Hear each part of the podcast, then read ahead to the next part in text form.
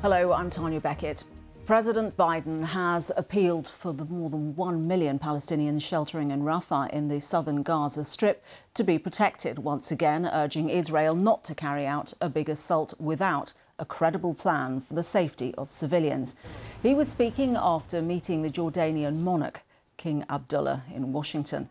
The king has repeatedly pushed for a full truce to end the conflict that started when Hamas attacked Israel on October the 7th. On Monday morning, a series of Israeli airstrikes there killed at least 70 people, with Israel warning of an impending ground offensive. More than half of Gaza's population now live in Rafah. The potential for a ground campaign has sparked alarm from Israel's allies, including the United States. As the King and I discussed today, the United States is working on a hostage deal between Israel and Hamas, which would bring immediate and sustained period of calm to Gaza for at least six weeks, which we could then take the time to build something more enduring. Nearly 100,000 people have been killed, injured, or are missing. The majority are women and children. We cannot afford an Israeli attack on Rafah. It is certain to produce another humanitarian catastrophe the situation is already unbearable for over a million people who have been pushed into Rafah since the war started. We cannot stand by and let this continue. We need a lasting ceasefire now. This war must end. Well, for more analysis on King Abdullah's visit to Washington, here's our North America correspondent, Nomia Iqbal. This was a very significant meeting in that uh, King Abdullah is the first Arab leader to meet President Biden since October the 7th, and the king has been very open uh, about what he thinks should be happening. And he's laid those goals out to President Biden. We heard it in his statement. He wants an immediate, long lasting ceasefire. He also wants humanitarian aid to be sent into Gaza. He's worried about the military operation in Rafah. And he also wants a long term solution, a two state solution. These are all issues that President Biden has also raised. Um, and King Abdullah is meeting President Biden where the tone has slightly changed in Washington. Uh, last week, President Biden issued a, a rare rebuke of Israel in which he said the military operation in Gaza had gone over the top. Critics have pointed out that there has been no practical change, however, in America's approach. They, they continue to give military aid to Israel. Uh, but the king will be hoping to use his influence with America. Uh, Jordan is incredibly important as a regional ally to the Americans. Uh, the king also enjoys a very close relationship with America. He takes pride in his close relationship with President Biden, all the presidents before him. But it is a it is a very difficult, tricky balancing act because in Jordan there has been much unrest amongst a lot of people.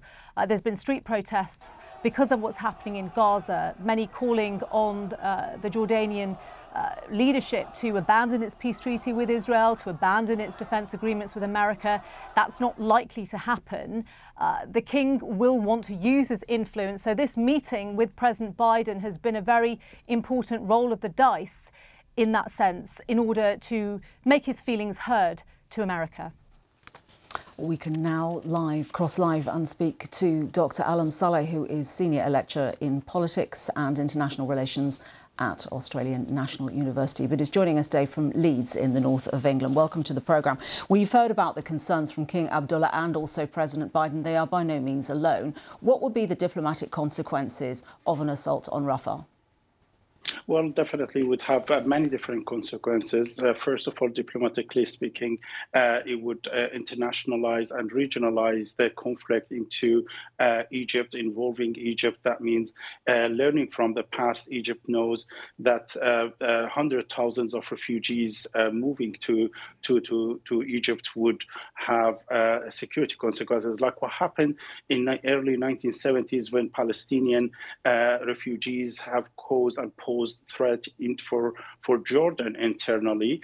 That means, of course, many militants might move to Egypt uh, with the refugees, and this is something that Egypt cannot uh, accept. Uh, politically speaking, uh, it would uh, stop any kind of chance for the ceasefire. We know that the United States, Qataris, and, and Egyptian officials are gathering today in, in Cairo to, to, to discuss the six week ceasefire, and this would be uh, definitely compromise such uh, uh, attempt. economically speaking, this would have some economic burden for, for Cairo, like what happened in 2011 onwards when hundred thousands of Syrian refugees moved to Lebanon and Turkey. Uh, this is also something that that Egypt is not ready to pay for. Um, uh, this is uh, also difficult for for Cairo to accept simply because they it is very it will be very uncertain whether these refugees uh, will be allowed to return to to Gaza one day or if any when so this might be very prolonged uh, process that might uh, uh, undermine security economy and political situation of um, Egypt in such a war so this then puts added pressure on Egypt to add momentum to the peace process. What realistically can it do? What can it bring to the table? Well, uh, uh, of course, uh, uh it's it's very complicated. It's a multi-layered issue. Over 1.3 million uh, Palestinians are gathering in a, in an area smaller than 64 uh, kilometers square, and and this might end with a humanitarian catastrophe, of course, with a security catastrophe.